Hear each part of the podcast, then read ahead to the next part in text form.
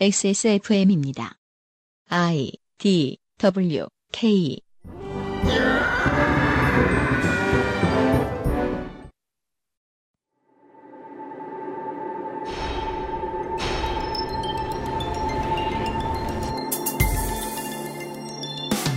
반드시 필요하지만 즐겁지는 않은 일. 누군가는 꼭 해야 하지.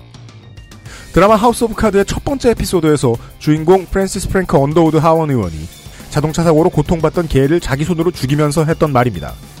정치는 사람을 행복하게 하기 위해 사람을 아프게 하는 일들의 연속이지요. 2017년 3월에 시사 아카데미에서는 극이 이야기하는 언론이 이야기하는 실제 정치보다 더 사실적인 정치 이야기를 구경해보고 있습니다.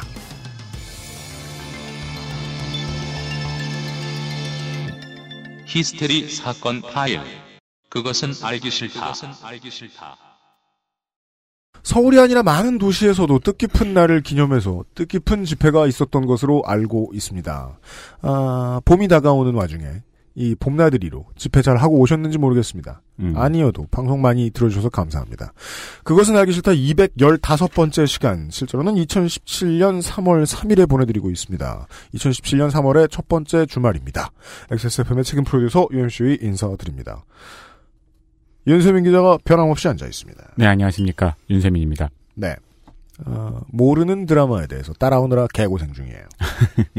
다시 한번 말씀드리죠. 윤세민은 도깨비 얘기하라면 음, 할 말이 많은데. 그러게요. 네. 오늘은 더 합니다. 오늘의 작품들도 아시는 분들은 아주 아주 잘 아시는. 다만 이제 저는 재작년에 그것은 알기 싫다에서 왕좌의 게임에 대한 이야기를 했었을 때하고는 좀 다른 마음가짐인 게 그때는 가장 핫한 작품에 대한 이야기를 했던 거였거든요. 네, 그렇죠. 지금은 좀 지나갔죠. 어, 그쵸, 그쵸. 예, 네. 그래서 해석본도 많이 나오고 평론도 많이 나왔고 그 다음에 팬들도 많고 사실 웨스트윙 같은 작품은 번역이 끝났다 한국말로 음. 잉여들이 번역을 다 했다. 음. 그거는 이미 인프라가 깨 퍼졌다는 얘기거든요. 매니아가 상당히 많다는 얘기거든요. 네. 해석이 다 끝난 작품인데 왜? 라고 말씀하실 분들이 있겠지만 저는 이걸 이걸 방송에 올릴 수 있는 날을 좀 기다렸던 이유가 있습니다.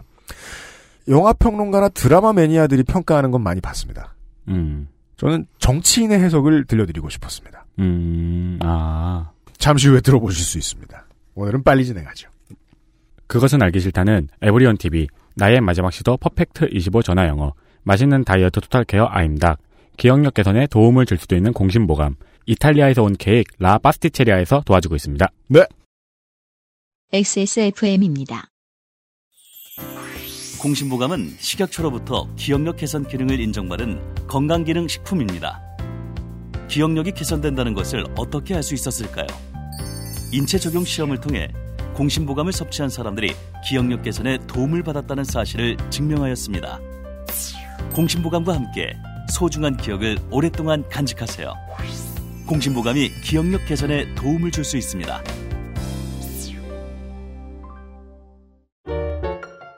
당신의 식탁은 매일같이 특별한 날. 이탈리아에서 온 케이크 라 파스티체리아. Maestro pasticcere, la pasticceria. 광고와 생활. 김상조 행정관입니다. 안녕하십니까. 라파스티체리아의 주문량을 다 처리했습니다. 네, 그렇습니다. 드디어, 그 많은 빵을 네. 만들어냈습니다. 아, 그동안 기다려 주셨던 분들 너무 감사하고요. 네. 그리고 배송 과정에 실수가 있어서, 네. 뭐 상품이 누락됐거나, 이, 뭐. 이, 이 시점에서 이제 그 판매 위탁 업체의 사장이 대신 사과를 드리겠습니다. 아, 너무 정신이 없으셨기 때문에 저는 생산자를 이해합니다만 아, 소비자는 빈 박스를 받으면 우울하죠. 그쵸, 그쵸. 소비자는 그때 이해를 하기가 힘들죠. 네, 고생 많으셨습니다. 이제는 잘하실 겁니다. 예, 다시 한번 죄송하다는 말씀 전해드리고 싶네요. 음. 그렇게 해서 지금 주문이 계속 들어오고 있거든요. 재주문 하시는 분들도 되게 많으시고요. 그러니까요. 그걸 이제 다 쳐내고 있습니다. 왜냐하면은 음. 지금 현재 라파스티체리아의 장인 분의 네. 아내 분의 네. 지인 분을 알바로 고용하여 네, 돌리고 있거든요. 그렇습니다. 아 지금 신나셨어요. 그 동안에 이런 이런 관심을 못 받으시다 보니까 음. 너무 신나서 이제 사람도 채용하고 네, 신제품을 내네요. 네, 아 이분은 망했어요 이제. 이분이 다짜고짜. 너무 성급하다. 무슨 3주일 만에 신난다고 신제품을 내십니까? 아니, 마- 이분이 망했다고 말한 게 더 성급하죠. 그런가? 이분이 망하게 되면 여러분 탓이에요. 그렇습니다. 너무 많은 성원을 보내주셔서 네. 물 들어올 때 노져라 흥분 상태입니다. 이런 마음으로 네.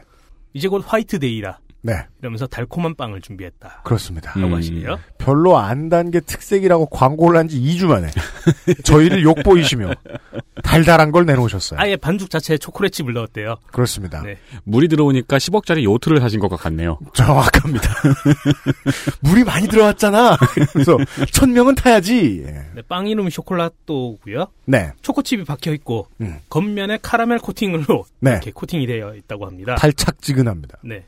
어, 그런데 이런 공정이 들어감으로 인해 가지고 평소에 팔고 있던 빰도르나 빠네토네 보다 유통기한이 조금 짧을 수가 있다고 합니다. 그렇습니다. 음. 아무래도 그 당분이 있다 보니까 벌레도 꼬일 수가 있고요. 음. 아니면 당 자체가 좀 수분을 머금는 그런 성분이잖아요. 네. 그래서 좀 변질되기가 쉽다고 해요. 음. 그래서 이 빵 같은 경우에는 일주일에 딱 두 번만 발송하도록 음. 주문을 받은 다음에 그렇게 처리가 될 거고요. 네. 목요일하고 금요일에 이렇게 배송을 할 예정입니다. 네. 옛날에 그 노건 간장게장 주문하실 때 그런 식으로 했었던 적이 있었어요. 네. 지금 현재 저희 스튜디오 바깥에 있는 탁자에 빠네토네와 빤도르가 다 있습니다. 네. 마치 그 해외의 외국 블로거가 맥도날드 빅맥을 앞에 두고 음. 얼마 만에 썩는가 실험하듯이 네. 지금 저희 탁자 위에서 한 한 달째 지금 있거든요. 그렇습니다. 저 빠네톤에 지금 한 달째 있어요. 그래서 지나가면서 한 줌씩 또 뜯어서 먹어 먹어보고 음. 네. 아, 유통기한은 저희가 확실하게 말씀드릴 수 있는 게 2주일이고요. 네. 소비기한 같은 경우에는 저희는 아직 먹어보고 있습니다. 네, 네. 이상입니다. 네. 감사합니다. 김상조 기술행정관이었습니다.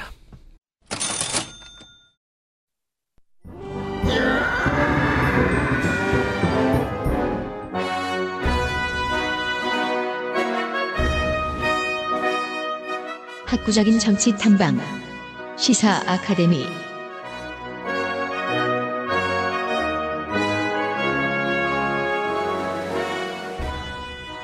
인간에게는 에, 빵이 되게 중요합니다. 음, 그쵸. 네. 마틴 스콜세지에게는 영화가 참 중요해요. 그렇죠. 네. 네. 하필 이것도 안 본 영화예요. 그래요. 저희가 지난 시간에 본게 이제 본게 있어 뭐예요? 본 게 뭐예요? 아니, 본다 본다 하고 공격적이다. 못 본 영화. 너의 이름은 봤어요. 보셨어요? 아니요, 뭐안 봤어요. 어 초딩들 자 아, 울컥했어. 아, 어제에 이어서 조성주 서울시 노동협력관이 나오셨는데요. 네. 어제 이제 에런 소킨의 작품 드라마를 다뤘기 때문에 오늘도 이제 뭐 정치 드라마 얘기부터 시작하지 않을까 했더니 마틴 스콜세지가 나왔어요. 네. 예. 이게 약간 이상할 수 있거든요. 그 애런 소킨 어제 다뤘던 애런 소킨의 웨스트윙이야 뭐 드라마로서 뭐 이제 워낙 유명하기도 하고 에미상을 뭐 4년 연속 수상하기도 하고 네. 워낙 그랬는데 그러니까 마틴 스콜세지의 어, 영화 갱스 오브 뉴욕과 이제 드라마 음. 최근에 이제 종영이 되긴 했는데 보드워크 엠파이어를 정치 드라마로 분류할 수 있느냐 네. 자체도 약간 논란은 있을 수 있어요. 음. 그러니까 이제 이걸 보신 분들은 알겠지만 어 그건 그냥 갱스터 드라마 갱스터 영화 아니었어? 맞아요. 이렇게 볼수 있는데 음. 저도 사실은 예전에 이제 마틴 스콜세지의 갱스 오브 뉴욕이라는 영화를 봤을 때 레오나르도 디카프리오와 이제 카메론 디아즈가 나오고 음. 다니엘 데이 루이스가 이제 나오는데 네. 아 물론 뭐 연기력들 출중하고 뭐 마틴 스콜세지야 뭐 거장 중에 거장 아닙니까? 그걸 정치 영화로 볼 수 있냐? 저도 봤을 때는 그렇게 안 봤어요. 네. 와, 이거 잘 만든 갱스터 영화구나. 그리고 그렇죠. 뭐 디카프리오가 저런 약간 연기를 했었나? 음. 뭐 다니엘 데이 루이스야 뭐 연기에서는 뭐 거의 신의 경지에 오른 사람이니까 뭐 그렇다 치더라도 네. 그렇게 봤는데 제가 그 영화를 정치 영화로 재해석하게 된 거는 저도 고려대 명예 교수인 이제 최상집 교수님이 음. 이제 어떤 자리에서 이제 그 영화를 언급을 직접 하시면서 이 노 교수께서 네. 그 영화를 언급하면서 그게 정치를 굉장히 미국 정치 어떤 한 역사적 어떤 사실과 뭐- 뭐를 굉장히 잘 다룬 영화다 이렇게 얘기하면서 그래요? 어허. 음, 그- 그러면서 이제 저도 다시 보게 된 거예요. 아. 그러니까 오늘은 어쨌든 미국 드라마 중에 이제 최근에 이건 이제 어쨌든 가장 최근에 나온 거니까 보드워크 엠파이어 이제 마틴 스콜세지가 이제 제작에 참여한 네. 드라마인데 이 드라마를 다루기 전에 사실은 보드워크 엠파이어 이전에 이제 마틴 스콜세지가 영화로 만들었던 갱스 오브 뉴욕. 음. 어, 그러니까 둘은 거의 쌍둥이와 같은 겁니다. 그렇습니까?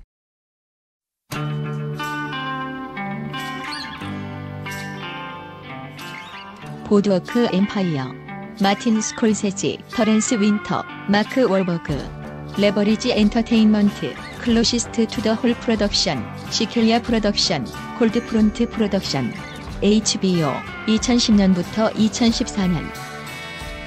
갱즈 오브 뉴욕, 마틴 스콜세지, 알베르토 그리말디 production, 미라맥스 필름즈, 2002년.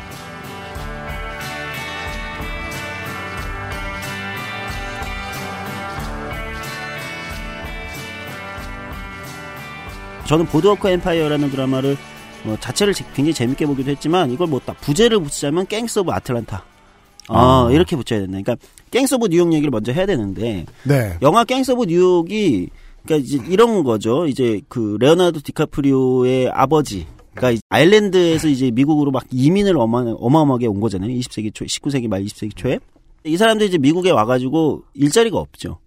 네. 네, 결국은 이제 날품팔이를 하거나 이제 조폭 스스로 이제 갱스터 갱 같은 거를 만들기도 하고 네. 그 사이에 이제 기존에 있던 갱들과 폭력 항쟁이 일어나고 디카프리오의 아버지가 이제 그 과정에서 죽죠. 조폭의 보스였는데 갱의 보스였는데 어쨌든 상대편 갱과 대혈전을 벌이다가 음. 죽습니다. 네. 네. 디카프리오가 복수를 하러 오는 거죠. 네. 네, 복수를 하러 와서 그 갱 조직에 잠입해서 뭔가를 하다가 다시 이제 아일랜드계 맨날 이제 탄압받던 이 갱들에게 어, 두들겨 맞고 탄압받던 아일랜드계 이제 이민자들을 모아가지고 다시 맞서는 뭐 이런 내용입니다. 대부 시리즈 이후로 미국의 범죄나 액션 영화에 매우 즐겨 쓰이는 소재가 됐죠. 이민자 사회에 네. 네. 네. 피를 빨아먹고 사는 집단들. 음. 그렇죠. 예. 네. 이 사람이 다룬 작품들 중에서는 굿펠라즈 좋은 친구들과 갱즈 오브 뉴욕 음. 정도. 예. 이게 뭐냐면 이제 사실은 미국에서의 정당 정치의 원형을 보여준 거다라고 볼 수 있다는 겁니다. 아, 그렇습니까? 이게요? 네, 이게 이게 되게 이상한 얘기인데 저도 이제 여러 가지를 하게 되면서 이제 결국은 알게 된 건데 이제 이런 겁니다. 그러니까 정당의 원형이 뭐냐. 특히 이제 나라마다 차이는 있을 수 있는데 미국 현대 미국 정치에서는 미국의 정당의 원형이 바로 그 깽 조직 같은 거라는 겁니다. 음. 그러니까 파, 뭐냐면 파티가 갱이다. 그렇죠. 그러니까 마틴 스콜세지는 끊임없이 자기 다른 영화 작품에서도 무- 물어봅니다. 계속 미국은 어떻게 만들어졌는가. 음. 마, 저 제가 보기에는 그게 마틴 스콜세지라는 이 감독의 굉장한 주제 의식 같아요. 택시 드라이버에서 그렇죠. 택시 드라이버부터 예. 우리는 어떻게 만들어진 국가인가. 음. 그리고 우리는 그 안에서 얼마나 많은 피를 흘렸고 얼마나 많은 폭력이 내재되어 있는 것인가. 음. 마틴 스콜세지는 끊임없이 그런 질문을 던지는데 이 갱스 오브 뉴욕이라는 영화는 그 안에 뭐가 담겨져 있냐면 주인공들이 이런 게 있는 거예요. 그 이민자들이 막 대구하는데 일자리가 없잖아요. 네. 이 갱을 만드는데 이 갱들이 처음에 이제 이민자가 계속 몰려올 거 아니에요? 그럼 그 사람들을 만나야 그 사람들이 일자리를 소개시켜 주는 겁니다. 음, 음. 취업도 시켜주고요. 뭐가 집에 문제가 있으면 그 사람들 그것도 돌봐주고 이런 거죠. 네. 이거를 현대 미국 정치를 그 보는 사람들 뭐라고 부르냐면 그걸 machine이라고 부른다. machine. 우리 기계라고 번역해도 되긴 하는데 기계라고 번역하는 게 아니라 machine이라고 해요. machine. 음. 뭐냐면 미국 정당의 원형 조직입니다. 어, 머신이라는 존재가 있었던 거예요. 그러니까 뭐 이민자든 이 동네에 누가 오면 이 머신의 보스가 있거든요. 이 보스를 만나러 갑니다. 그럼 이 사람이 일자리도 구해주고 뭐도 해주고 안착하게 해주는 거죠. 음. 그리고 그 사람은 대신 뭐를 받는 거냐? 음. 표를 받는 겁니다.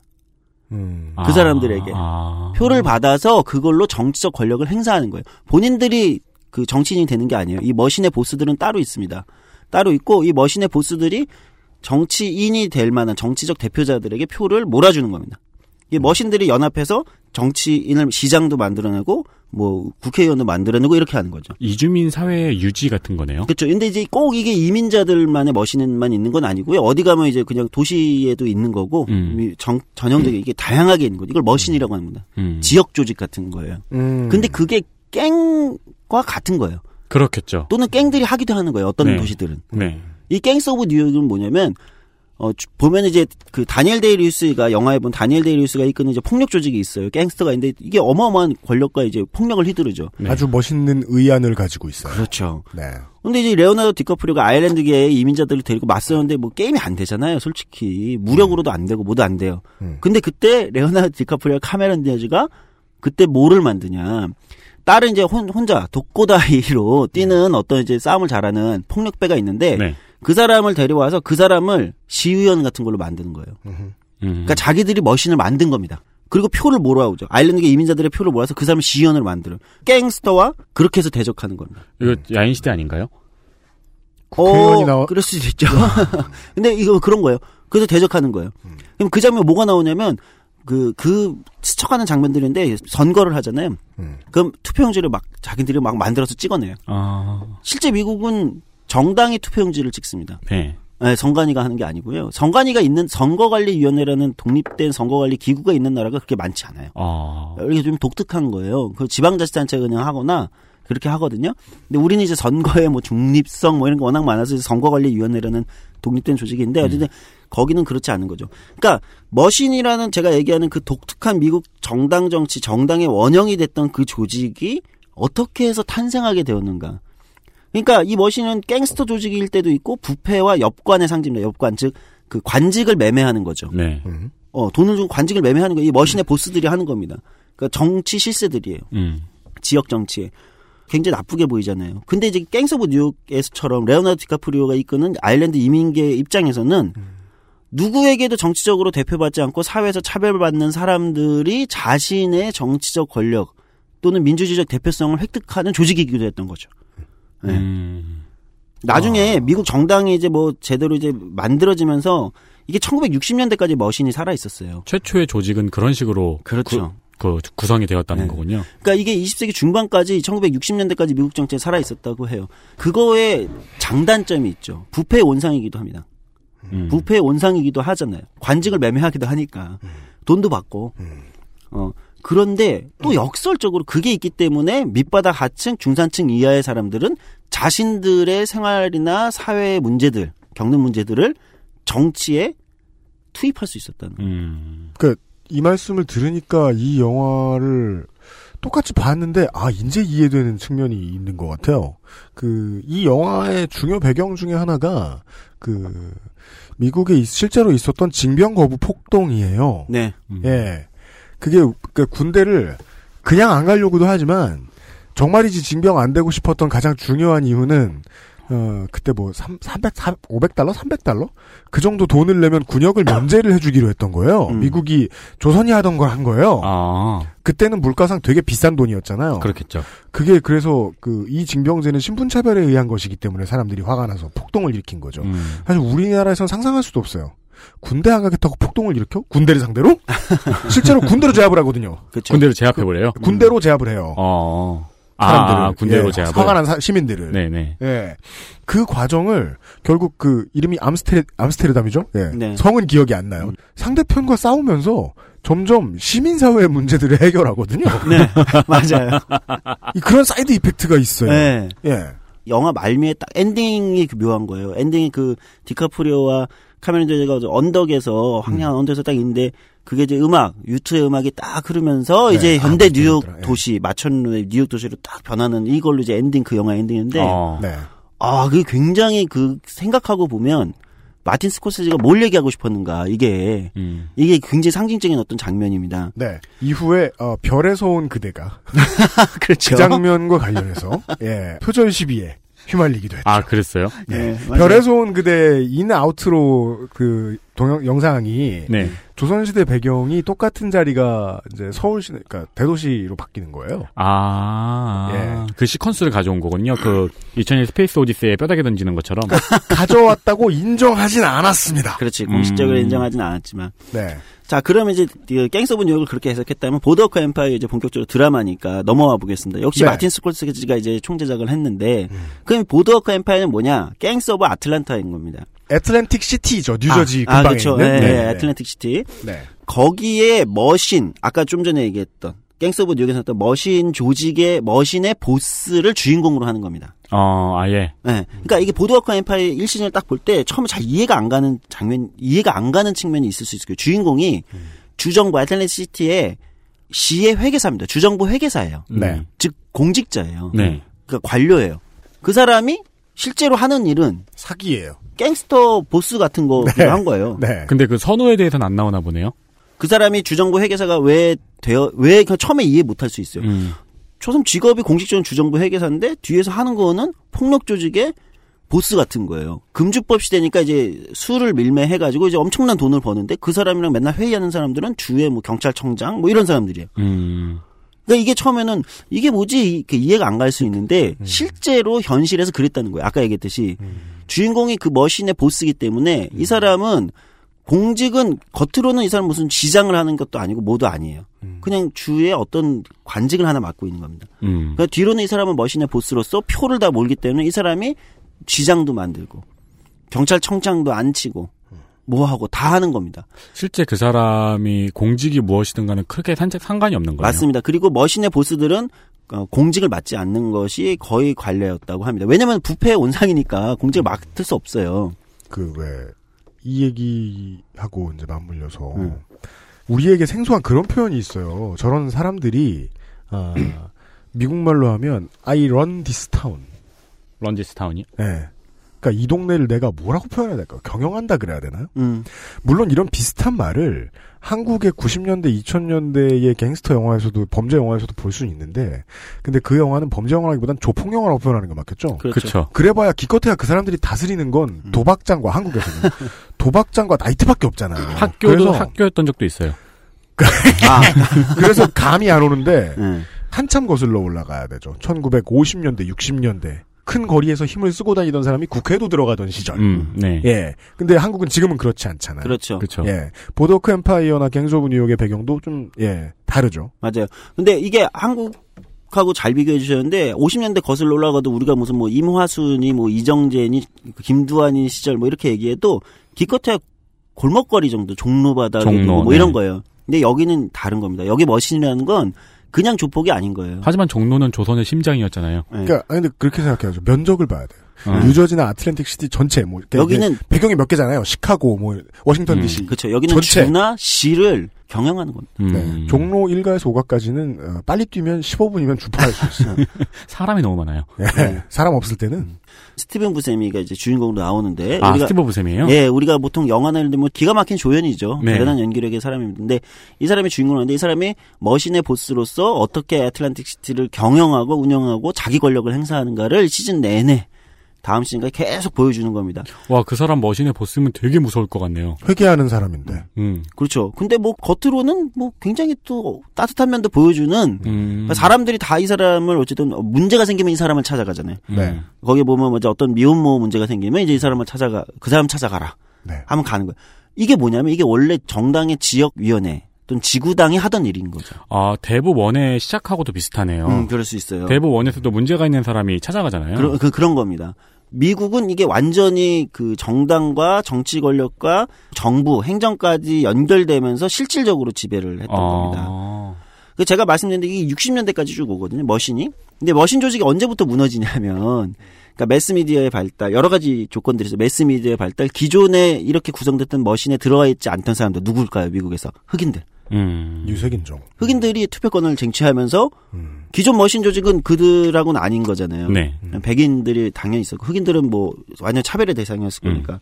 근데 흑인들이 투표권을 그 저희가 알린스퀘어 민주주의 할 때 잠깐 말씀드렸지만 투표권을 쟁취하고 매스미디어가 발달하고 그 다음에 이제 전쟁 학생들 전쟁 반대니 뭐니 이런 게 등장하면서 정치적 파워가 새로운 파워가 등장하는 겁니다. 음. 이들하고 머신 조직들하고 어 1950년대 60년대에 미국 각 도시에서 엄청난 혈투를 벌입니다. 아, 진짜요? 네. 히피들하고도요? 정, 그렇죠. 정치적인 혈투를 벌여요. 여기에 이제 노동조합. 어. 그러니까 기존에는 미국의 지역 정치는 이 머신과 노동조합이 쥐고 있었던 거예요. 음. 근데 흑인과 뭐 예를 들면 이제 liberal, 뭐 반전 운동, liberal, 흑인 새롭게 등장하는 또 매스미디어의 등장. 네. 그러니까 여기가 새로운 정치 권력이 등장하면서 이 셋이 엄청난 혈투를 벌입니다. 그래서 알린스키 방송할 때 잠깐 들었지만 60년대에 예를 들면은 흑인들이 투표권을 얻고 미국 민주당의 천년 세상이 열릴 줄 알았는데 미국 민주당의 암흑기가 열렸다. 네. 음. 이게 뭐냐면 그 과정에서 미국 민주당의 machine 조직들이 다 무너진 겁니다. 아. 다 패배했어요. 아. 그러면서 machine이 사라집니다. 왜? 머신은 사실 부패 조직이니까. 관직을 매매하고 그다음에 그걸로 돈을 벌어들이고 그걸로 일자리를 나눠주고 이런 거지만 그게 다 사라진 겁니다. 그러면서 우리로 얘기하면 뭘까요? 지역 기반이 무너지기 시작한 거죠. 전통적인 미국 민주당에. 그래서 미국 민주당이 힘을 못 써요. 각 지역의 사채업자들이 무너지기 시작한 거군요. 그렇죠. 어, 그러니까 이거를 어떤 자들은 이렇게 얘기하기도 해요. 그러니까 그게 긍정적 효과도 있었지만 음. 부정적 효과를 가져온 것도 있다라고 또 얘기합니다. 그 부정적 효과는 뭐냐면 가난한 사람들을 대변하는 어떤 조직이 음. 없어졌다는 거예요. 음. 그러니까 어쨌든 머신은 부패했지만 그런 사람들을 모두가 줄을 대긴 했다. 할 수도 그렇지. 있었다. 네. 그러니까 백이 없는 사람도 가서 할 수 있는 거였던 거예요. 음. 근데 그게 없어지면서 그러면 이제 매스미디어나 이런 데 영향력이 커지니까 이 순간부터는 뭐랄까요? 더 많이 배운 사람들, 그러니까 중산층 중심의 정치로 회귀하기 시작했다. 주식을 다량으로 사고 팔거나 거기에 중개할 수 있는 능력이 있는 사람들. 음. 즉, 월스트리트가 네. 지역 토호들을 대체하기 시작한 상황. 그렇게 볼 수 있는 겁니다. 그래서 저는 지금 이 말씀을 듣다가 가끔 이제 영혼 없이 들을 때가 있어요. 이게 방송을 뭐 천만 시간 진행하다 보면. 네. 그래서 저는 아, 다니엘 데이 루이스하고 스티브 부세미하고 동갑이지. 이런 생각을 하고 있다가 정말 확 깼거든요. 그거 알고 나서. 57년생이세요, 둘 다. 네. 음. 윤수아 선배님보다 한 살 많아. 그, 그, 아니, 그런 딴 생각을 하고 있다가 승부조작에 인해서 이런 단어가 나왔어요. 픽서. 네. 미국 말이죠. 네. 음. 예. 이 fixer라는 말은 machine에 되게 중요한 단어예요. 음. 이 픽서가 상황을 어떻게 픽스해 주냐면 밑에서 없는 사람, 힘이 있는 사람도 좋고 돈이 있는 사람도 좋고 어, 돈이 없는 사람도 좋아요.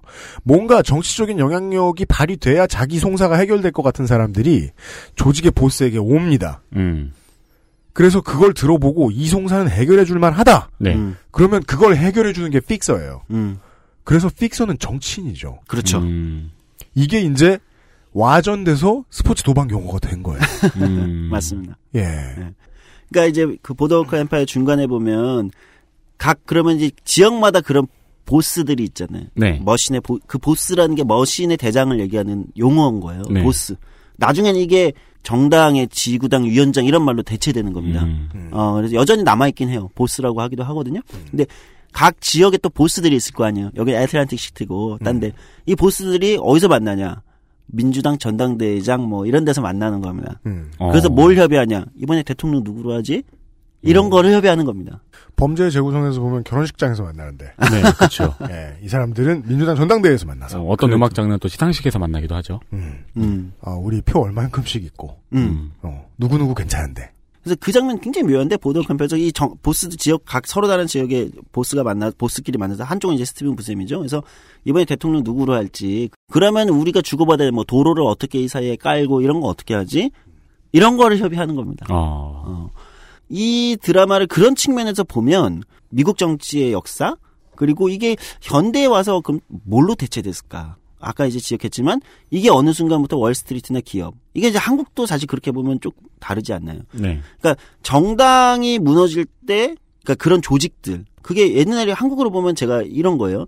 2000년대 초중반에 한국에서 정치에서 가장 문제시됐던 조직이 바로 지구당입니다. 네. 지구당. 그러니까 네. 당시 이제 열린우당이 막 출연하면서 때 지구당이 부패의 온상이고 뭐뭐 이런 거 막 지적하면서 지구당을 다 폐지했어요. 음. 그때 그게 정치 개혁이라고. 네. 정치가 자금법 뭐 개혁도 하고 하면서 지구당을 다 폐지했어요. 네. 근데 그 이후에 오히려 어떤 일들이 벌어졌냐. 한국의 정치학자들이 분석하기에는 그 이후에 오히려 지역 정치라는 거 있잖아요. 평범한 사람들이 그때는 지역에서 뭐 억울한 일 담으면 거기에 집권하는 지구당 가가지고 지구당 위원장 만나서 소주도 한잔 하고 뭐 물론 뇌물도 오갔을 수 있어요. 네. 근데 그런 사람들 찾아오는 그런 건 없어졌다는 거예요. 음. 오히려 그러면서 그걸 뭐가 대체했냐? 매스미디어나 주류 언론을 활용할 수 있는 시민단체나 각종 이런 단체들 이런 기업. 데가 어, 기업 이런 데가 대체한 거 아니냐? 비율상 반드시 존재하는 정도 수준의 부패를 뿌리 뽑고자 새로운 시스템을 도입했는데 그 비율은 줄지도 않고 중앙으로 다 모였다라는 말씀을. 네, 어, 그러니까 옛날에는, 옛날 사람들에게는 정치가 우리 읍내에 있는 정치였던 거네요. 좋은 시도였던 거예요. 음. 읍내에서 지금 마치 지금 가장 비슷하게 남아 있는 게 농협이에요. 네. 그쪽의 조합장들이 지역을 감옥처럼 만들어요. 음. 그리고 이제 그 지역에 이제 문제가 있으면 그런 거를 가끔가다 해결해 주기도 하고. 네. 하지만 부패 수익, 수위가 매우 높죠. 그렇죠. 이런 문제를 해결하고자 해서 지구당도 없애고 기존에 어차피 이제 지자체를 어, 시스템을 허- 엉성하지만 만들어는 놨으니까 이걸로 대체했으면 좋겠다라는 의지를 천명했으나 집권 세력 중에 그 누구도 이거를 정확히 드라이브를 해나갈 비전을 제시를 못한 겁니다. 그렇죠. 그러다 보니까 지역위원회, 이젠 지역위원회죠. 음. 그쪽에 남아 있고 여기에서 이제 풀뿌리 민주주의 해보겠다라고 시의원, 군의원 나오는 사람들 하나같이 국회에 모여 있는 저 국회의원 앞으로 1열 정도로 숙이고 있잖아요. 네. 음. 그러니까 예. 지역 정치라는 게 그렇게 우리 현장 또는 현실이라고 얘기하는 또는 읍내라고 표현해 줬습니다. 붕괴되기 시작한 거예요. 아. 그럼 뭐가 남았냐? 기존에 한국에서 약간 이제 지금 야권이라고 얘기합시다. 이 표현이 어떨지 모르겠지만 어쨌든 뭐 진보적 성향 또는 개혁적 성향의 조직들은 대부분 시민단체나 매스미디어 그리고 그건 최근에 2010년대 이후에는 SNS겠죠. 네. 이런 쪽에 포진하게 된 거고 밑바닥의 지역 정신이 없어졌잖아요. 그럼 네. 여기는 이제 뭐 그럼 뭐가 남은 거냐? 관변 단체들이 남은 겁니다. 음. 그러니까 이건 원래 누가 쥐고 있냐 관변 단체는 그게 우리가 얘기하는 새누리당이나 예를 들면 이런 데가 쥐고 있는 거죠. 음. 그러니까 그 이후의 선거 결과들을 보면 굉장히 묘한 게 왜 한국에선 가난한 사람들이 뭐뭐 부자 정당을 찍을까 뭐 이런 얘기 하잖아요. 음. 그래서 뭐 뭐 뭐 의식이 뭐 존재를 배반하는 이런 얘기 가끔 하시는데 시스템으로도 좀 봐야 된다. 예, 제가 그 이야기 자체 완전 부정할 수는 없겠지만 그럼에도 불구하고 그것만 볼 건 아니다. 그것이 의식이 존재를 배반하는 것만 볼 것이 아니라 이 밑에 것이 없어지면서 뭐가 대, 뭐가 다른 걸 대체했는가? 혹여 그것이 한국판 머신들이 사라지게 한 과정은 아니었을까? 어, 우리가 아까 보드워크 엠파이어와 갱스 오브 뉴욕에서 본 그 machine들이 60년대 사라지면서 미국 민주당의 암흑 시기가 열렸다고 말씀드렸습니다. 예. 예, 그런 것처럼 혹여 그걸 대체할 다른 것들이 만들어지지 못한 건 아닐까. 그러니까 미국 민주당이 그 지역의 machine들이 붕괴하고 나서 사- 암흑기를 맞았다가 다시 그걸 회복하게 된 거는 소위 말하는 80년대 풀뿌리 운동으로 그 조직가들이 70년대 말부터 쭉 들어가면서 8, 90년대를 맞이해서거든요, 사실은. 음흠. 예. 그 전까지는 사실 그걸 회복을 못한 거예요. 한국판 머신은 어떤 모습이었을까요? 제가 얼른 생각하기에는 그 시장에 있는 상인들에게 모두 대출을 해둔 고리대금업자일 것 같은데.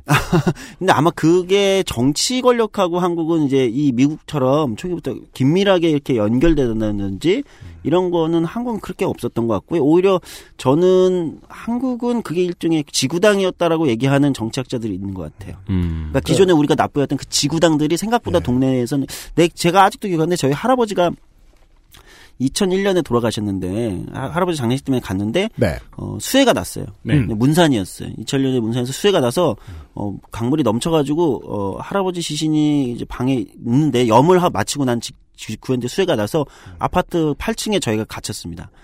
아파트 한 2층까지가 잠겼으니까. 네. 4박 5일인가를 거기 이제 집에 있는 거예요, 가족들이.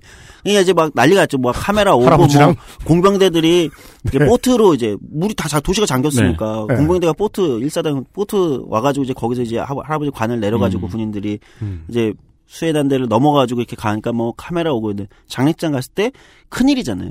그럼 장례식에 누가 간장 먼저 오냐? 지금 아직도 기억나요. 자민련 지구당 위원장 이런 사람들이 옵니다.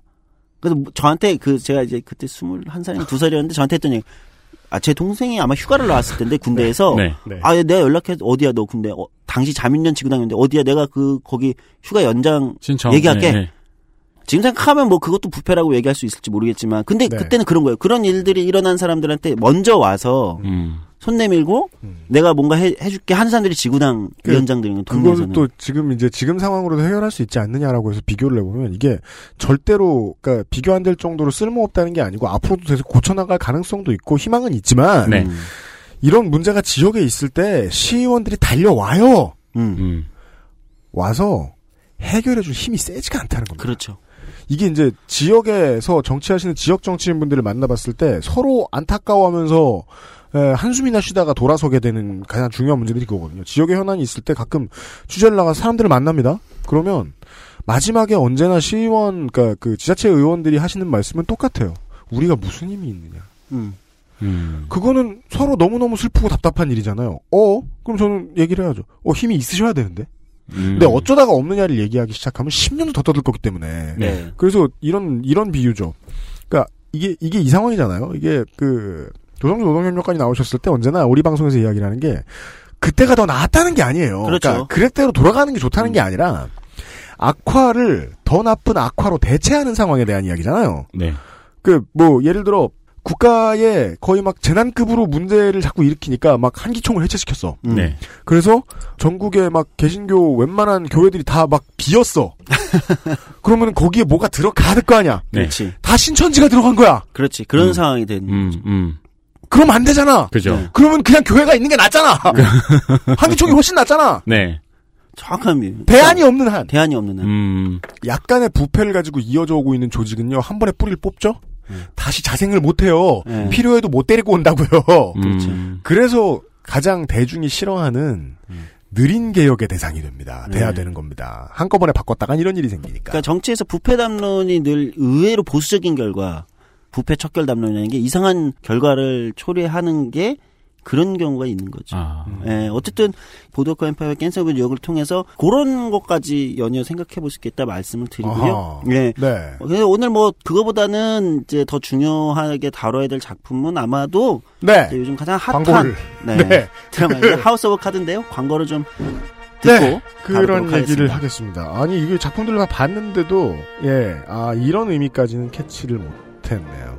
이렇게 큰 일을 할 수 있었던 이유가, 이제 미국사를 모르고 이제 어렸을 때 영화를 봤을 때는, 네. 한국에서 이제 90년대 말에서 2000년대 초반에 깡패영화를 너무 많이 봐서 저 나라도 저런 거 하는구만 저 나라는 훨씬 심하네 뭐 깡패가 슈퍼히어로가 되고 그래 음. 나라를 다 바꿔 이런 근거가 있었고요 XSFM입니다.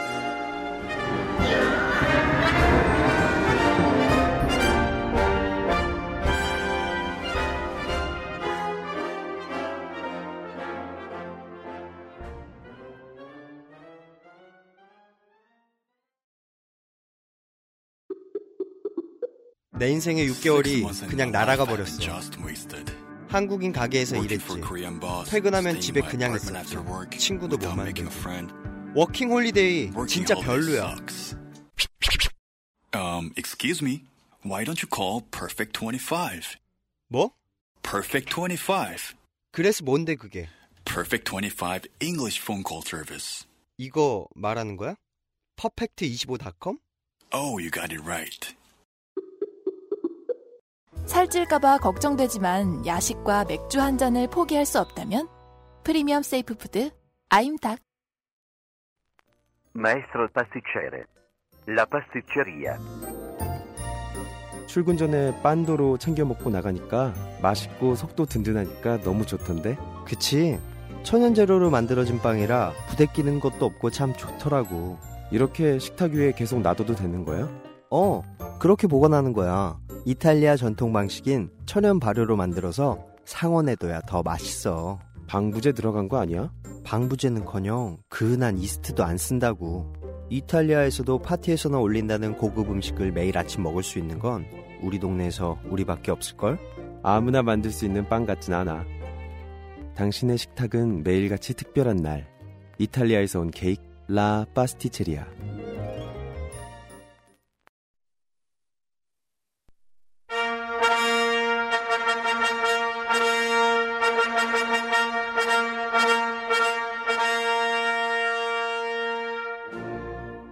하나 인용을 해볼까요?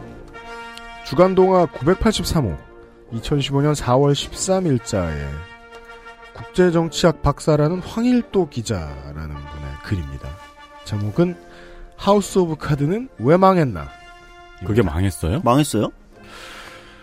기자는 뭔 말이든 하죠.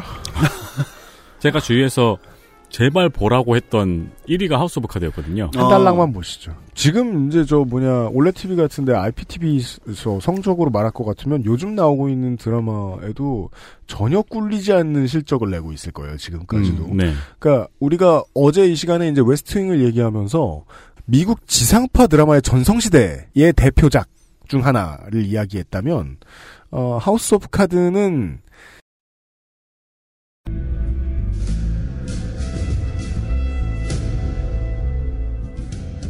하우스 오브 카즈 보 윌리먼 데이빗 핀처와 케빈 스페이시 외 미디어 라이츠 캐피털과 트리거 스트릿 프로덕션 외 넷플릭스 2013년부터 현재까지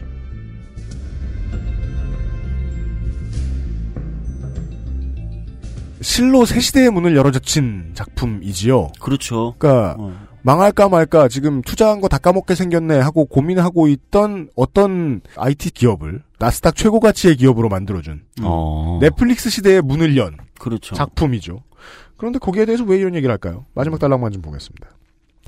썩어가는 워싱턴 정치에 대한 풍자는 지지를 받지만 미 합중국의 대외 정책에 대한 노골적인 비판은 차마 담아낼 수 없는 한계. 이는 결국 2015년 미국이 끌어안고 있는 위기의식을 고스란히 반영한다. 아직 우리의 세기는 끝나지 않았다고 끊임없이 되뇌지만 지구촌 곳곳에서 울려대는 경고음은 이제 지겨울 정도다. 그리하여 하우스 오브 카드의 위기는 오늘 미국의 위기를 보여주는 또 다른 데칼코마니다. 스스로의 한계에 갇혀 더 많은 것을 놓치고 마는 또 다른 의미의 명백한 운명이다. 갈 길을 잃은 거인의 뒷모습이다. 요런 표현은요, 음, 이거야말로 매우 명백한 조중동식 그 평가 비법인 방법입니다. 어떤 건가요?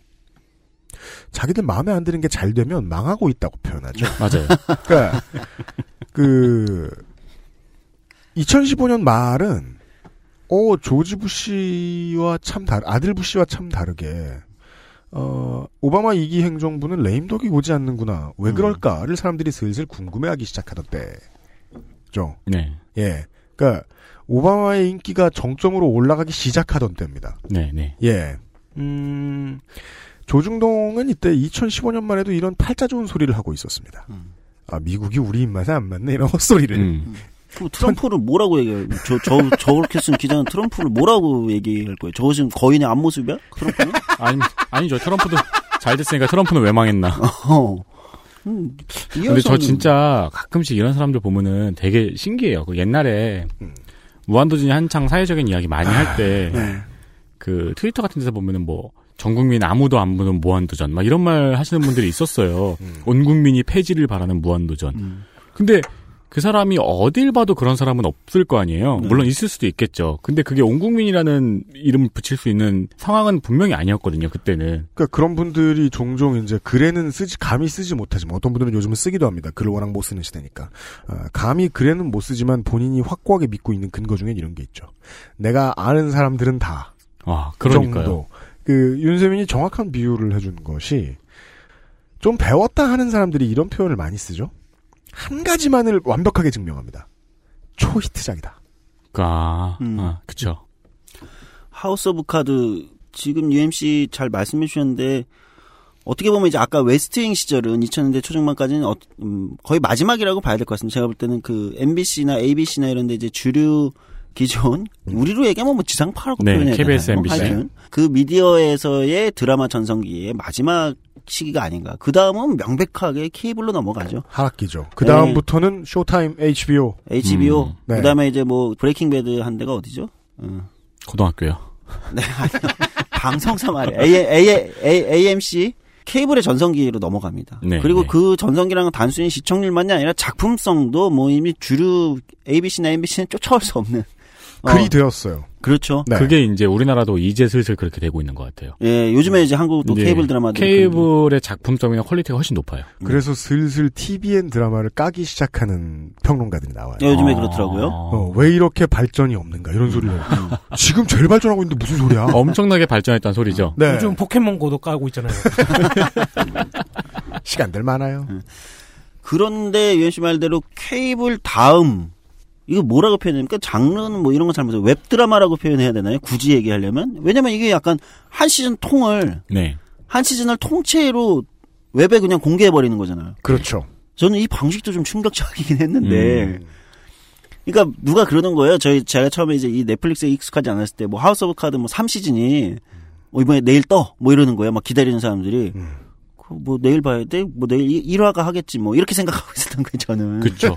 네, 아까 처음에 몰라서. 명백하게 needs를 분석한 전략이잖아요. 네. 드라마 다운 받아보는 사람들 중에 굉장히 많은 사람이 끝날 때까지 기다려요. 한국의 팟캐스트 개화기에 그 홍준표 경남도지사가 남긴 유명한 한마디죠. 나꼼수는 방송 날짜가 언제냐.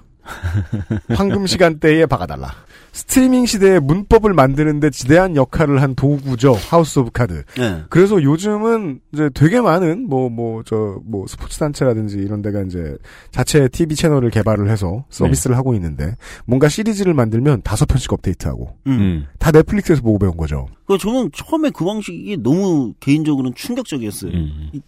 이- 음, 사실은 제가 이제 어제 우리가 웨스트윙을 다뤘지만 음, 요즘은 사실 정치 드라마 하면은 이제 웨스트윙을 뭐 교본이다 이렇게 얘기하지는 않아요. 잘 좀- 모르는 분들이 더 많고요. 조금 오래돼서요. 네.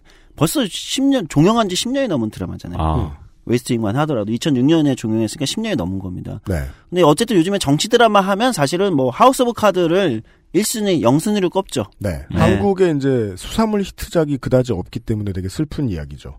아직도 경찰 오래 하신 분들은 네. 수사반장 얘기밖에 할 게 없다. 네. 근데 최근에 수사물이 굉장히 많이 나왔어요. 그 히트를 못 해가지고 제대로. 그 시그널 있잖아요. 아 시그널 있구나 시그널. 네. 연애하자라고. 그건 일단 들어 그건 들어가야 돼요. 아 네. 참. 윈도우즈 같은 거예요. OS군요 연애란. 그래서 어쨌든 최근에는 뭐 그 20대나 30대들은 하우스 오브 카드를 정치 드라마의 어떤 영순위로 꼽고 교본이라고 얘기하기도 합니다. 물론 저 개인적으로는 사실 크게 동의하진 않아요. 음. 음, 왜냐면 이제 웨스트윙과의 좀 차별성은 확실히 있다고 생각은 하거든요. 네. 둘이 지향하는 게 좀 다르다고 봐요.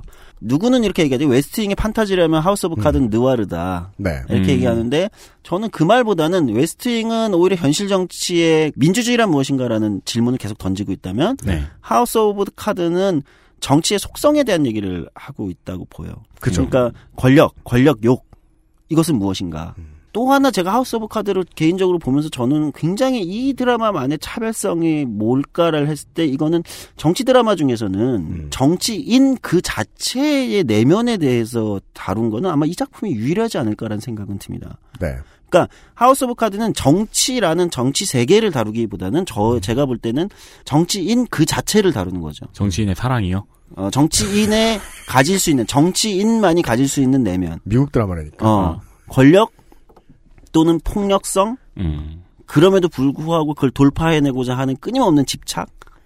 케빈 스페이시가 이제 주인공이잖아요. 네. 연기력이 뭐 말할 필요가 없을 거 아닙니까? 근데 케빈 스페이시가 중간 중간에 보고 있는 시청자들을 대상으로 그 방백을 바- 하죠. 방백을 하잖아요. 네. 그래서 자기 내면의 이야기를 막 뱉어요. 어.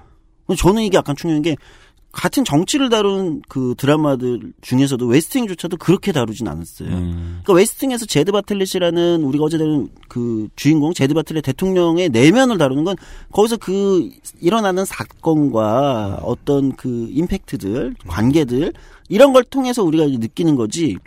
웨스트윙에서 제드 바틀렛이 나의 내면이 지금 이래라고 이렇게 하지 않아요. 음. 근데 하우스 오브 카드는 그걸 그대로 보여줍니다.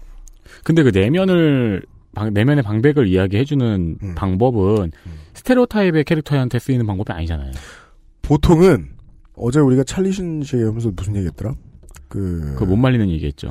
어, 못 말리는 얘기. 혹은 어, 레슬리 닐슨 선생 주연의 영화들. 네, 네. 그러니까 즉 코미디물 음. 아니면 가끔 깜짝 놀래켜야 되는 공포물에서나 네. 쓰던 죽은 도구죠. 음. 스크린에서 찍은 건데 시청자를 보고 하는 방백. 네. 음. 너무 안 쓰던 걸 끄집어냈어요. 네. 하우스 오브 카드는. 그러니까 다른 주인공들은 모르겠는데 정치인의 내면을 사실 탐구한 드라마는 저는 처음 본 거. 영화도 그런 영화는 없는 것 같습니다. 음. 어, 그러니까 완전 저는 이 개인적으로는 이 하우스 오브 카드라는 드라마는 처음부터 끝까지 그 주인공들의 내면이 어떤 것인가, 정치의 속성이 인간을 어떻게 만드는가, 음. 그거에 대한 것이 주제가 아닌가 싶어요. 어. 그래서 저는 이렇게 얘기합니다. 정치의 어떤 정치를 공부하고 싶다 또는 정치를 배우고 싶다, 정치에 관련해 더 알고 싶다. 어 그렇다면 웨스트윙을 보시라. 음. 그 다음에 그리고 나서 내가 직접 정치해봐야겠어. 내가 이런 마음이 드시면 하우스 오브 카드를 보시라. 어. 그리고서 뭘 겪을래나 가면. 그렇지. 그런 거 있잖아요. 네. 그 이제 청년들이 사회를 가만히 경험해 보지 못한 청년들이 응당해야 되는 일이고 응당 보여줘야 되는 반응이지만 나중에 알고 보면 실수처럼 느껴지는 것들 중에 하나가 그 사회에서 실제 사람들을 만나보고 겪은 기분 더러움은 음. 알고 보면 시스템의 일부인 경우가 되게 많잖아요. 네. 예.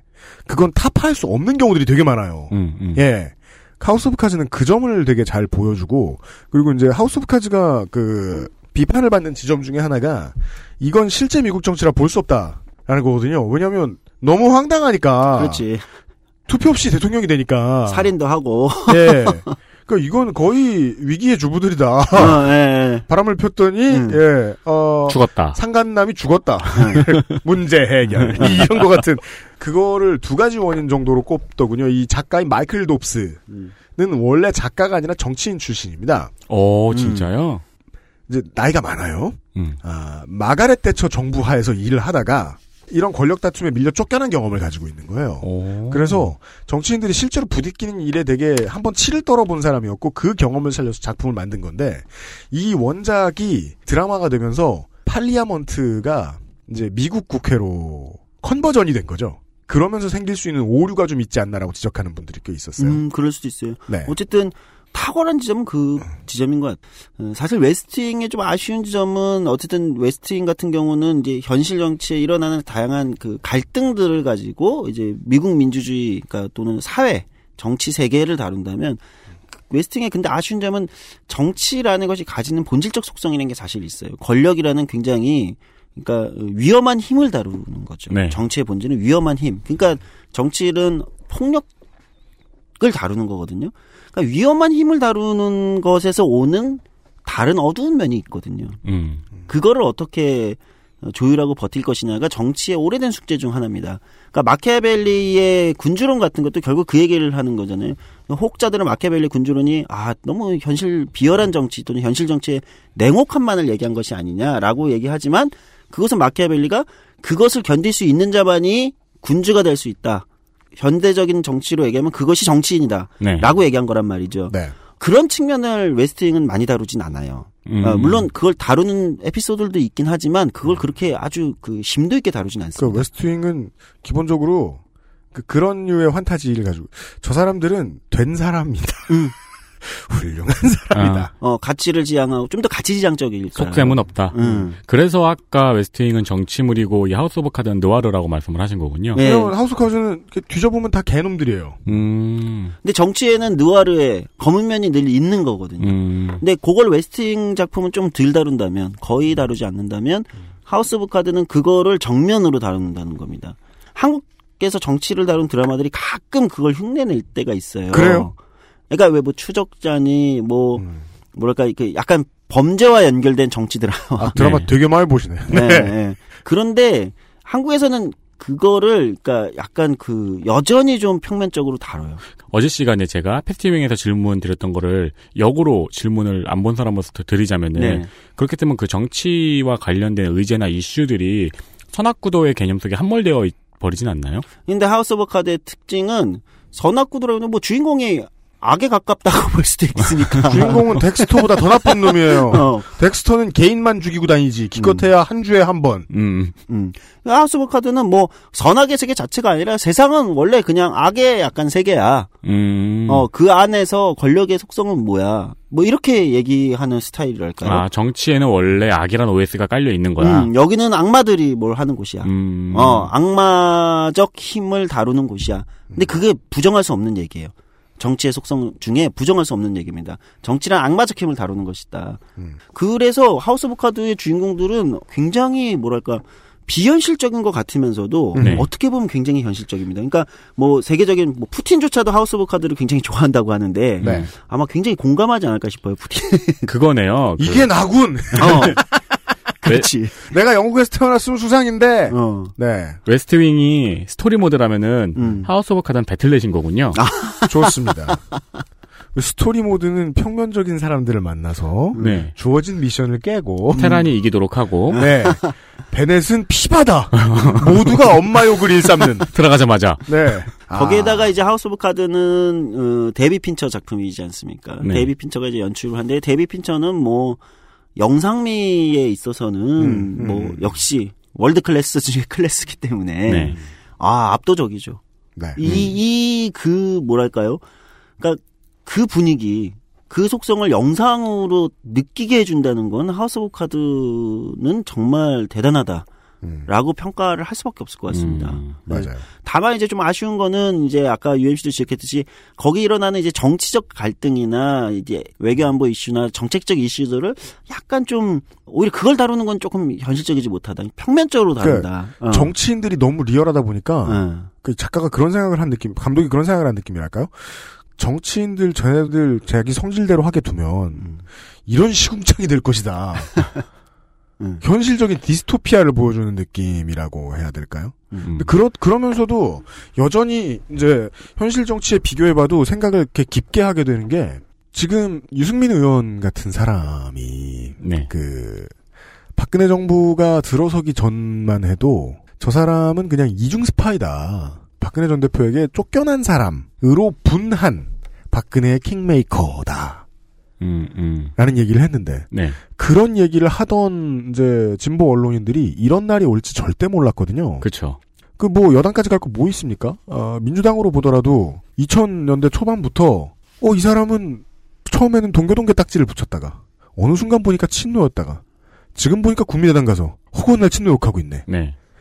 그 그렇게 뒤죽박죽 되는 사람 얼마나 많아요. 네. 저 사람들은 자기들끼리 무슨 경험을 했을까 를 상상하는데 하우스 오브 카즈가 매우 도움이 된다는 거죠. 그렇죠. 그래서 어떤 면에서는 저는 가끔 그런 생각이 들어요. 그러니까 뭐 20대 초중반 또는 30대 어떤 분들이 이제 가끔 아 저 정치를 해보려고 하는데요. 뭐뭐 뭐 그럴 때 주변에서 그런 얘기를 한다고 그러더라고요. 아, 하우스 오브 카드를 보고 좀 배워야 돼. 뭐 이런 얘기를 한대요. 음. 근데 저는 이렇게 얘기하고 싶어요. 어, 정치를 배우려는 사람들한테는 추천하고 싶지 않다. 어, 오히려, 그러니까 이런 거죠. 권력을 어떻게 휘두를 것인가. 네. 의 문제를 굉장히 깊이 있게 다루는 작품이기 때문에 뭐 좀 시니컬하게 하면 네가 대통령이나 정당 대표나 예를 들면 그런 거가 아닌 이상에 이 드라마로 정치를 배운다는 거는 조금 이상하다. 부패 정치인이 꾸밀 수도 있잖아요. 아 그렇군요. 그러니까 안 하고 싶을 것 같다 보면. 음. 근데 그럼에도 불구하고 본격적으로 정치를 하려는 사람한테는 어, 여기서 다루는 그 캐릭터들에 좀 집중할 필요가 있겠다는 생각은 들어요. 음. 매력적인 캐릭터가 많이 나오죠. 음. 예, 뭐 저는 개인적으로 이제 로빈 라이트를 굉장히 좋아하는데, 음. 예, 아주 매력적인 이제 캐릭터고, 어, 로빈 라이트 역시 이 드라마에서는 케빈 스페이시 못지않게 네. 정치적인 어떤 욕망 아주 잘 표현하고 있다고 보여요. 네. 확실히 이, 이 매력적인 캐릭터들 중에서는 프랭크 언더우드를 뛰어넘을 캐릭터는 없긴 없어요. 네. 아. 왜냐하면 작가가 하고 싶은 말, 저는 이런 그 대사들을 좀 얘기하고 싶은 게 작가가 하고 싶은 말을 제일 많이 하거든요. 음. 그죠? 그 카메라를 쳐다보면서도 많이 하고 이제 조성주 소장이 정치를 하고 싶은 이제 사람들에게는 추천 안 한다. 라는 말씀을 했던 게 보통은 이 프랭크 언더우드의 대사들 때문이거든요. 음. 음. overrated라는 단어 되게 많이 써요. 음. 과대평가돼 있다. 네. 그 과대평가돼 있다고 말하는 게 보통 민주주의 네. 혹은 뭐존 F 케네디 음. 이런 말을 그존 F 케네디에 대해서는 불경스러운 말을 하면 안 되는 게 이제 미국 그 문화 콘텐츠의 전통인데 여지없이 깨버리죠. 존 F 케네디는 overrated다. 왜? 총에 맞아 죽었거든. 음. 음. 그러니까 너무 과장돼서 사람들에게 칭송받고 있다. 미국에서 정치를 내가 앞으로 배워서 하고 싶다라고 생각하는 사람들한테는 좀 동심을 많이 파괴하죠. 그렇죠. 동심 파괴용. 네. 예, 예, 예. 이 드라마 자체가 이제 그 좀 특이한 거는 권력의 본질에 대해서는 여- 역시 이제 탁월한 어떤 그 분석을 아, 하고 그래요? 있기 때문에 정치 권력은 부동산이다. 예. 아, 네. 그럼 진짜 명대사죠. 그러니까 어디 있느냐에 따라 값이 다르다. 권력의 본질에 대해서 잘 다루는데 그러다 보니까 이제 이 자극적인 장면도 많죠. 그러니까 어제 19금이잖아요. 아 그래요. 19금 아닌가요? 19금. 19금이죠. 왜냐면 그 거기서 케빈 스페이시가 가도부어를 해요. 아. 가도부어를 19금 아닌 상태로 보여줄 수는 없어요. 그것도 사실은 좀 괜찮은 그러니까 괜찮다기보다는 예리하긴 해요. 성욕과 권력 욕이 어떻게 사실은 오버랩 되는가를 그러니까 이거는 주인공 케빈 스페이시만 아니라 로빈 라이트한테도 마찬가지로 적용되고 음. 이걸 기가 막히게 표현했는데 섬뜩하다는 느낌이 좀 들, 드는 장면들이 있죠. 왜 저래? 아까 이게 기괴하게 느껴지는데 그건 어떻게 보면은 그 권력에 대한 속성은 굉장히 잘. 아. 저럴 리가 있나라고 말하는 사람들은 좋은 의미에서 착하게 살아온 사람들이죠. 네. 권력 근처에 안 가봤으니 그 정도까지 과한 욕심을 내볼 일이 있나? 음. 별것도 아닌데 그 정도로 과한 욕심을 내면 그걸 이제 세상 사람들은 밥이라고 부르고 그렇게까지 미쳐 돌아갈 경험을 해보지 못한다는 거죠. 거기에 집중했던 것 같아요. 작가는 네. 사람들이 이렇게 미치는 경험을 또 누가 해보냐. 권력 이야기할 때는 성욕을 생각하고 성욕 이야기할 때는 권력을 생각하면 좀 이해가 쉽겠네요. 네. 오히려 저는 이 드라마에서는 그런 장면들을 좀 눈여겨볼 필요가 있겠다. 그러니까 프랭크 언더우드 역을 하는 케빈 스페이시가 양성애자로 뭔가에 이게 끌리면서도 뭔가 포기해야 될 때 또는 뭔가에 확 끌릴 때뭐 네. 이런 장면들이 사실은 그 권력인데 권력을 표현하는 장면들이거든요. 로빈 라이트도 마찬가지로 다른 주인공들도 그런 장면들이 있습니다. 그러니까 19금인데 그걸 굉장히 잘 표현하는 음, 거고 음.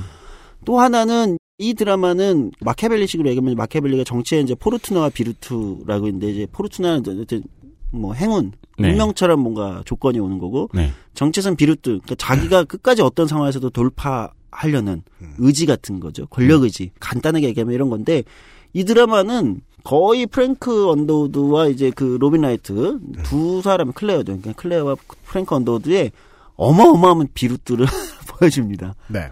어떤 상황도 돌파해낼 수 있다. 정치의 세계에서 정말 말도 안 되게 코너에 몰린 상황에서도 돌파해내잖아요. 네. 그런 거의 그 묘사는 정말 기가 막히다. 비행기를 어, 놓쳐도요? 그렇죠. 그건 못, 아니 그건 본인이 돌파를 못 해내신 거고. 어, 비행기 얘기하니까 생각나는 게 정말이지 못 이길 상황에 대한 이긴 쪽 입장에서는 가장 통쾌한 역전 스토리는 한국 정치사에서는 김현희 사건이죠. 칼기? 네. 아. 예. 어. 지금 생각해봐도 참 미스테리한 힘을 누군가가 발휘했구나라는 생각이 들 수밖에 없는 거예요. 그 타이밍에 그런 짓을 해? 그러니까 음. 그걸 fortuna라고 하- 할지 virtù라고 해야 될지 모르겠는데요. 정리하면 압도적인 영상미와 네. 배우들의 무서울 만큼의 내면 연기 음. 그리고 원작에서도 아마 그렇겠지만 이 드라마 자체에서도 말 그대로 권력의 속성에 대한 탁월한 분석 이게 곁들여진 작품이다. 그 권력의 속성에 대한 분석을 표현하기 위해서 필요한 게 내면 연기였겠군요. 그리고 이제 19금이 될 수밖에 없는 거죠. 어제 다룬 웨스팅은 19금이 아니거든요. 웨스팅 같은 경우는 그러니까 그런 걸 다루기는 어렵죠. 음. 예, 그 드라마는 그렇게 어려, 어려웠던 거고 뭐 여기는 뭐 권력과 정치의 속성에 대한 거는 정말 잘 다뤘다. 그렇죠. 스토리 모드를 하고 있는데 컴퓨터가 갑자기 저희 어머니의 안부를 물어보면 당황스럽잖아요. 아, 물론 그런 게임도 있어요. 그 프랭크 언더우드의 모델로서 이제 가장 유력하게 사람들이 보고 있는 인물은 우리가 이 조성주 코너에서 종종 언급하는 린든 B 네, 존슨입니다. 예, 예. 맞아요. 이제 대내 정책에서는 빈곤층과 유색인종을 많이 돌본 매우 탁월한 인물이었다고 하지만 베트남전 한 방으로 훅 가죠. 이 사람은 좀 막무가내식이었다. 생활 평가에 하면 게다가 정치 광고에 있어서는 매우 능숙한 사람이었다. 음. 디테일로 들어갈 것 같으면 앞에 부통령이었다가 대통령이 사- 암살당하는 바람에 투표 없이 대통령이 됐다. 음. 라는 점이 또 같죠. 아. 예. 그, 이 사람의 대통령 캠페인에서 가장 유명했던 장면은 1964년 재선 도전할 때 나왔던 데이지 꽃을 들고 있는 소녀 광고예요. TV 광고인데 진짜 별거 없어요. 꼬마 아가씨가 데이지 꽃을 들고 서 있어요. 네. 보고 있어요. 그냥 꽃밭에서. 네. 그러다가 이제 눈 쪽으로 카메라가 옮겨가요. 싹 옮겨가다가 갑자기 핵폭발이 일어나요. 네. 그 유명한 광고죠. 네. 아주 쉬운 메시지를 전한 거죠. 공화당이 당선되면 이렇게 된다. 라는. 그게 매카시즘 이야기할 때 항상 나오는 광고죠. 예, 그니까, 민주당 대선 후보에서 나온 건데, 얍삽하게 잃을 데가 없어 보면, 보면서 진짜 무릎을 탁 치는 거예요. 세상에 잘했다. 음. 아따, 얍삽하다. 예. 다만 House of Cards가 이제 최근에 이제 아까 그 동아일보 기사 기사가 갑자기 생각이 나는데 시청률이 조금 떨어지고 있는 거는 있는 것 같아요. 음. 1, 2시즌만큼의 성적은 못 내고 있다. 네. 뭐 그러면서 약간 뭔가 조금 매너리즘이나 뭐 후반기 스파트가 좀 떨어지는 거 아니냐. 음. 아, 뭐 이런 지적이 있긴 한데 뭐 음. 5시즌이 언제쯤 나오죠? 곧 나올 것 같은데 지금 한 3월 매 매년 한 3월 공개했던 것 같은데 보통, 예, 우리나라 봄 이제 열리면은 그때쯤부터 가는 걸로 알고 있는데, 네. 예. 뭐 지금 뭐 흥미진진한 전개를 하고 있습니다. 음. Boardwalk Empire는 약간 우리의 근원은 어디에 있는가? 아, 뭐 우리의 정치의 우리 정치 현실의 근원은 어디서 출발했는가? 우리는 어디에서 출발했는가? 네. 약간 이제 이런 질문 던지는 거고 West Wing은 우리가 딛고 있는 민주주의는 무엇인가? 음. 뭐 이런 질문. 근데 House of Cards는 그거보다 이제 더 스트레이트로 더 나가서 인간과 정치는 무엇인가? 음. 어, 정치를 하는 인간이란 어떤 존재인가? 음. 어, 정치의 속성은 무엇인가? 뭐 이런 거를 좀 더 어떻게 보면 굉장히 철학적인 주제를 다루고 네. 있기도 하다. 네. 어, 요렇게 좀 차이점을 좀 말씀드릴 수 있을 것 같습니다. 음. 네. 그렇습니다. 네. 네. 좀 멀리서 들으시면, 네. 그냥 아저씨들 떠드는 영화 프로그램처럼 떠들고 있네. 라는 생각이 드실 수 있습니다만, 네. 네, 다시 한번 제작 의도를 설명드려야겠다. 이것도 나름 어려운 계획이다. 이렇게 드라마를 오래 바라보고 앉았는 정치인이 별로 없습니다. 그렇죠. 자주 나오는 출연자들과 비교해 볼까요? 우리 어, 은수미 차용인. 아유, 너무 바빠요. 뭐 못 봐요. 네, 네. 예. 개도 잘 못 보나 봐요. 초코 보면 개 처음 본 것처럼 음, 반가워하시잖아요. 맞아요, 맞아요, 맞아요. 개, 예. 저게 개였어. 네. 나쁘다는 건 아닌데 정치인이라는 직업이 가지게 되는 중요한 한계입니다. 네, 부족한 여가 시간. 그렇죠. 네. 그러니까 여기서 중요한 거는 드라마를 가지고 정치 얘기를 해주는 정치인이 없다라는 게 아니고 드라마를 보는 정치인이 없다죠. 그, 그러니까 요 부분을 지적해야 돼. 그, 그 얘기인 거예요. 정치인과 잉여는 교집합이 상당히 부족하다는 겁니다. 그 좁은 틈을 뚫고 조성주 소장이 컨텐츠를 준비해 온 거예요. 그 한국 드라마 잘 보시는 분 계신데 누구? 저기 안 나오시는 분 계시잖아요. 아 저기 곧 기회를 기다리고 계신 분. 네. 아, 네. 네. 전문가잖아요, 그분. 현빈 팬이라고. 혼밥 드시면서 네. 음. 네, 지금 또 엄청나게 늘어나셨겠네요, 그 교양이. 네. 원래 하는 일 없이 가만히 있으면 장서를 다 끄내거든요, 드라마는. 그렇겠죠, 도깨비 그렇겠죠. 끝나고 첫 외출을 하신. 네. 특이, 특이하게 그 안 그래도 그런 잉여 얘기하셨는데 House of Cards에서 저는 되게 또 인상적인 장면이 케빈 스페이시가 플레이스테이션 하는 장면이었어요. 어. 우리 아까 말씀드린. 네. 네. PlayStation을 막 하는데 God of War하고 Killzone. 어. 가급적 심각하게 쳐주기는. 어, 그러네요. 네. 그 되게 묘하게 느껴지는 장면이고요. 그것도 되게 위기와 뭔가 리스크가 다가오고 있는데 PlayStation을 막 하면서 뭔가 거기서 또 세- 사냥을 빡세게 하고 있어요. 그치. 그러면서 음. 뭔가 내면에 뭐 뭐를 막 그렇게 보여주는 거죠. 폭력성 같은 걸 보여주는 걸까요? 그렇기도 하고 또 하나는 뭐라고 해야 될까요? 단순히 폭력성을 하면 이제 우리가 게임이 폭력성을 어떻게 한다라는 그쵸. 이상한 논리로 갈 수 있기 때문에 네. 아, 그쵸. 그 얘기는 마인드죠. 아니고. 네, 저 게임 네. 매니아로서 전 동의할 수 없고요. 음. 네. 그 느낌이 왜 묘했냐면 제가 저 역시 예를 들면 작년 재작년 이렇게 약간 그 정치에 있을 때 이제 여러 가지 내면으로 힘들 때 PS 비타 플레이스테이션이 저에게 굉장히 큰 위로와 음, 네. 그러니까 어, 말이에요. 울랑 또 정리를 달라요. 하게 해, 해준 그때는 어. 무슨 게임을 아까 하셨나요? 혼자 살면서 뭐 PS 비타를 들고 다니죠? 했더니 어딜 가나 붙들고 있기 때문인 거였어요. 그렇죠. 예. 예. 그- 그리고 이제 누워서 할 수 있으니까 마하. 그리고 저기 자세가 화장, 중요해요. 화장실 갈 때 할 수 있으니까 산다고 아, 그렇구나. 하더라고요. 네. 자세가 중요해요. 그래서 PS 비타는 알코올 솜을 들고 다니는 게 되게 중요해요. 어. 자주 닦아야지. 그 더러워서 어떻게 남의 건 나 만지지도 않아. 음. 예. 그 장면 되게 저는 굉장히 묘하게 음, 음. 느껴지는 장면. 그러니까 예. 정치인을 이제 그렇게 잘 안 다루잖아요. 근데 실제 그럴 거라고요. 네, 네. 저도 그냥 게이머의 입장에서 그 바- 장면들을 해석을 해보면 1번은 우리가 이제 매스미디어에 익숙한 사람으로서 저 게임들은 스폰서다. 라는 네. 건 알 수 있어요. 네. 음. 만약에 이제 시대가 바뀌어서 뭐 요즘 들어온다면 뭐 똑같이 잔인한 게임들 뭐 뭐 Evil Within이나 뭐 요즘 Resident Evil 이런 걸 하셨겠지. 네. 무서운 TPS들. 네, 네. 근데 이게 폭력성을 대변한다고 얘기하면 그건 진짜 말 그대로 말씀하신 대로 신의진식 화법이고 음. 스포츠 심리학에서 권장하는 경우가 많아요. 음. 경기하기 전에 게임을 하는 선수들의 성적이나 심리 상태 같은 걸 분석을 하는 자료들이 많이 있어요. 네. 집중을 하는데 되게 유리하다는 거죠. 어, 어. 저도 이제 아까 말씀드렸죠. 게이머 입장에서 생각을 해보면 특히나 공포 게임 같은 거 하죠. 네. 음. 그러면 집중력이 극에 달해요. 뇌에 쓰지 않던 부분을 쓰고 있구나라는 확신이 들면서 빠릿빠릿해지거든요. 음, 음. 예.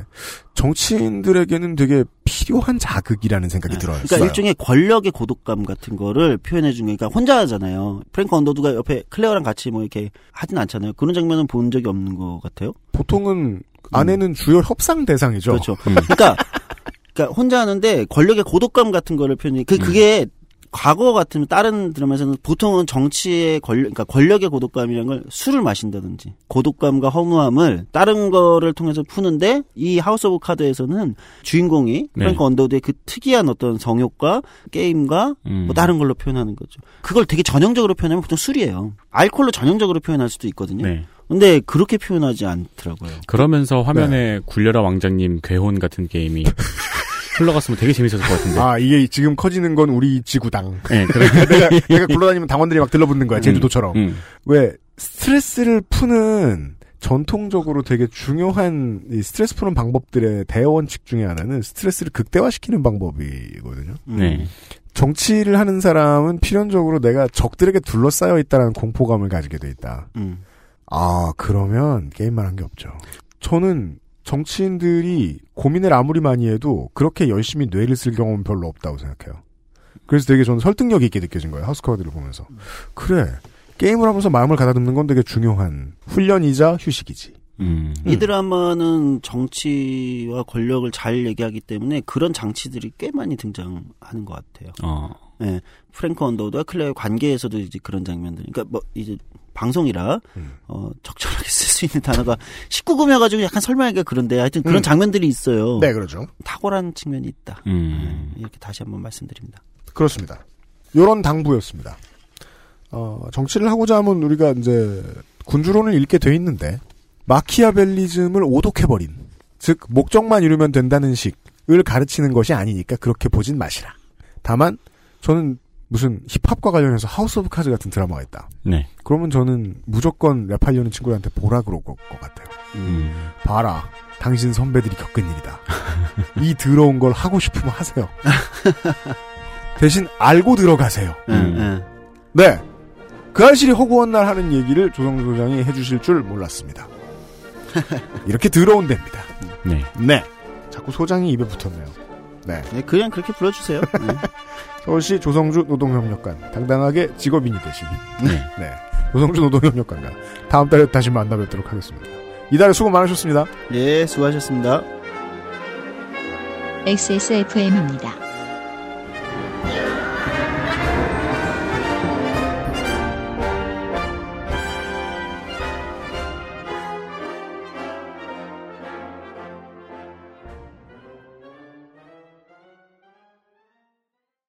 기억력 때문에 고민이신가요? 식약처로부터 기억력 개선에 도움을 줄 수 있다는 기능성을 인정받은 공심보감을 섭취하세요. 당신의 기억력 개선에 도움을 줄 수 있습니다. 공심보감과 함께라면 삶의 질이 달라집니다. 이대리 맨날 살 뺀다면서 점심에 웬 소세지야? 에이, 과장님. 이건 기름지고 짠 마트 소세지가 아니고요. 아임닭 닭가슴살 소세지예요. 어, 이것도 닭가슴살이야? 한 입에 먹기 편하게 생겼네? 아이 참, 과장님. 아임닭 큐브잖아요. 국내산 현미가 들어가서 정말 부드럽고 다이어트에 딱이라고요. 질리지도 않고 먹기도 간편해서 요즘 다이어트 하는 사람들은 다 이거 먹어요. 닭가슴살을 가장 맛있고 간편하게 먹는 법 프리미엄 safe food 아임닭 자체 교사 자격 시험을 통과한 선생님들만 수업을 진행하고 적은 학생 수를 유지해 수업의 질이 떨어지지 않는 전화 영어. Perfect 25.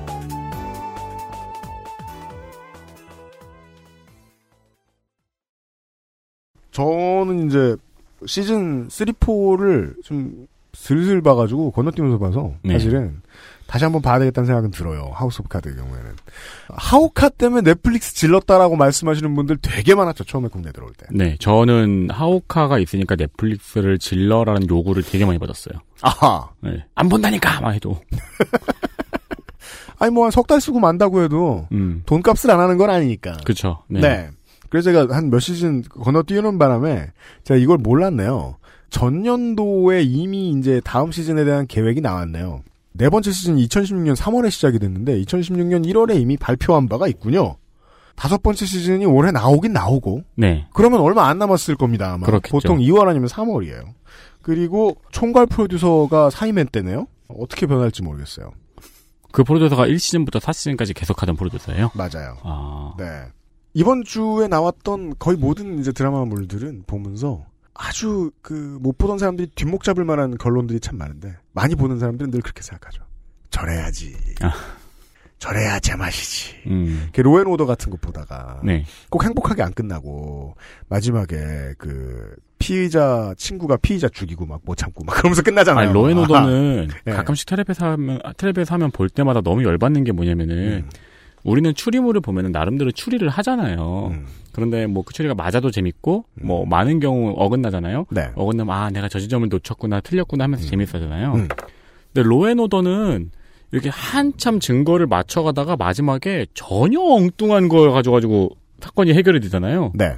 그러니까 보는 사람으로서 화나. 되게 화나는 거예요. 그게요. 저는 진짜 이해해주고 싶은 게 22년째 드라마 만들고 있으면 뭐, 뭐, 뭐, 뭐는 못 넣고 싶겠냐. 지겨워 죽을 텐데. 그러니까 여기 있는 이 네 사람 사이에서 무슨 밀실 살인 사건이 일어났어. 음. 그러면 이, 이 사람 가지고 우리가 열심히 추리를 하는데 마지막에 결말은 사실은 어제 딴 사람이 독을 넣었던 거야. 이런 식으로 끝나버리니까. 그러니까. 혹은 뭐 미세먼지야. 네, 막- 그런 식이니까.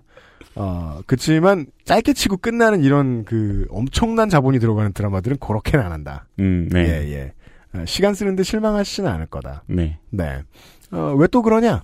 저희들이 뭐 대선 관련된 기획을 할지 안 할지 모르겠습니다만. 네. 안 하게 되더라도 대선의 과정을 보, 지켜보시는데 좀 즐겁지 않을까 이게. 음. 제가 지난주에 말씀드린 대로 그 말꼬투리 잡는 언론의 이 대선 뉴스 보면서 일이 일비 하지 마시고 당신이 믿던 그 어떤 진보적인 언론인도 다 실수하는 때니까 차라리 드라마 한번 챙겨보시는 게 좋지 않겠느냐. 그리고 이 파일럿이 반응이 좋으면 네.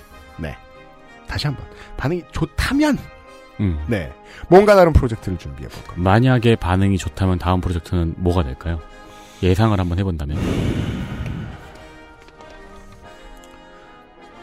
그, 뭐 나간 척 하세요. 예상 좀 해 주세요. 다음에요? 뭐 크리미널 마인드 이런 걸로. 어. 할까요? 어, 수사물이 됐네. 네. 네. 재밌는 걸 준비를 해보겠습니다. 네. 예. 그리고 다음 주부터는 아마도 몇몇 언론사들이 기치를 올리면서 음. 가짜 뉴스에 대한 보도들이 줄을 잇기 시작했어요. 네. 그 알실 전문인데 원래 큰 회사들이 먹으면 먹혀야죠. 뭐 할 수 있는 것이 없나? 그쵸. 우리 원래 그리고 왜 이거 니네 얘기 안 했냐 이런 식으로 화 많이 냈잖아요. 그죠. 저희는 또 그죠. 맞아요. 음. 예. 저희는 뺏기는 거 전공이에요. 네. 예. 그런데 한번 뺏어 볼라, 보려고요. 음. 가짜뉴스 우리 안 그래도 전공인데 놓을 것도 아닌데 뭐 준비할 수 있는 게 없나 지금 알아보고 있습니다. 다음 주에 다시 그대로 만나 뵙지요. 윤세민과 UMC 김상조 기술행정관이었습니다. 듣느라 수고 많으셨습니다. 감사합니다. XSFM입니다. I D W K